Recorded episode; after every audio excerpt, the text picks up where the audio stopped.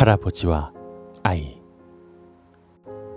지금 제가 들려드릴 이야기는 지금 생각해보면 무서운 이야기는 아닙니다.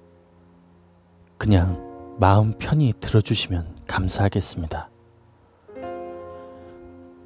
제가 군대를 전역하고 나서 얼마 지나지 않아서의 일입니다. 전역하자마자 쉬지 않고 쉬는 날 없이 일을 하던 때였죠. 부모님께서 하루 날 잡아서 친척 이모님이 농사일을 하고 있는 홍천을 가자고 해서 같이 따라가게 되었습니다. 가보니까 지내시는 집은 따로 있으시고 논밭은 좀 멀리 따로 있었습니다.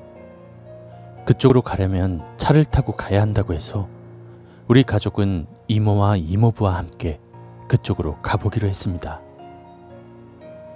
가는 길을 설명해 드리면 1차선 도로이고 왼쪽으론 산이 있었고 오른쪽으로는 낮은 내리막으로 내려오면 평평해서 논밭밖에 없는 그런 곳이었습니다. 도착해서 오른쪽 논지역으로 차를 몰고 내려와 보니 논밭에서 일을 하다가 잠깐 쉴 수 있도록 컨테이너가 있는 그런 구조였습니다.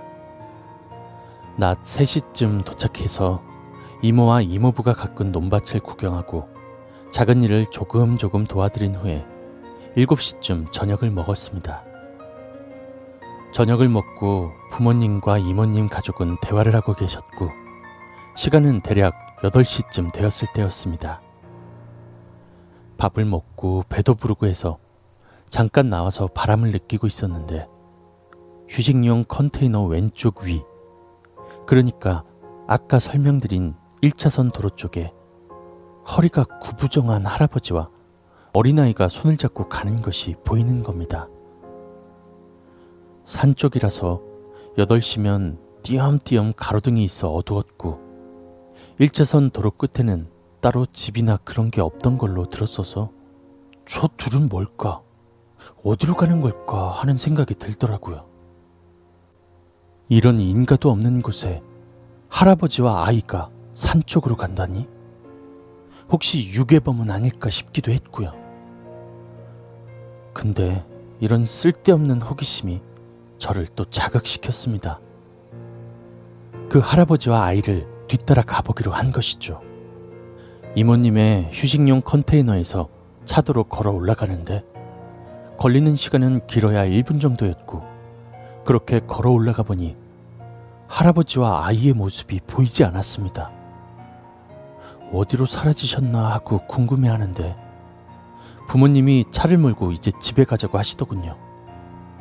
그래서 부모님 차를 타고 집으로 가는 길에 어머님께서 왜 먼저 올라와 있었냐고 하시기에 방금 봤던 일을 말씀드렸죠. 그랬더니 아버지께서는 네가 귀신을 본 거다라고 하셨고 어머니께선 네가 요즘 쉬질 못해서 일을 계속해서 그런가 보다고 하시는 거였습니다. 그때는 그냥 그런가 보다 하고 지나갔는데 그 일이 있고 2주일 정도 지나 이모님이 연락을 오셔서 줄 게 있으니 놀러 오라고 하셨습니다. 그래서 다시 그곳으로 가게 되었죠. 두 번째 방문 때는 일찍 가서 오전 10시쯤 도착했었고 점심으로 산쪽 위에 가서 라면을 끓여 먹자고 하셔서 조금 올라가서 공터가 있는 곳에 자리를 펴고 라면을 끓여 먹고는 저는 주변을 둘러볼 겸 일어섰는데 저희가 라면을 끓여 먹은 곳 바로 위쪽에 무덤이 두 개가 있었습니다. 그리고 더욱 놀라웠던 것은 하나의 무덤은 조금 작은 무덤이었던 것이죠. 제가 그날 봤던 할아버지와 아이의 모습은 이 무덤 속에 잠들어 있는 주인들이었던 것입니다.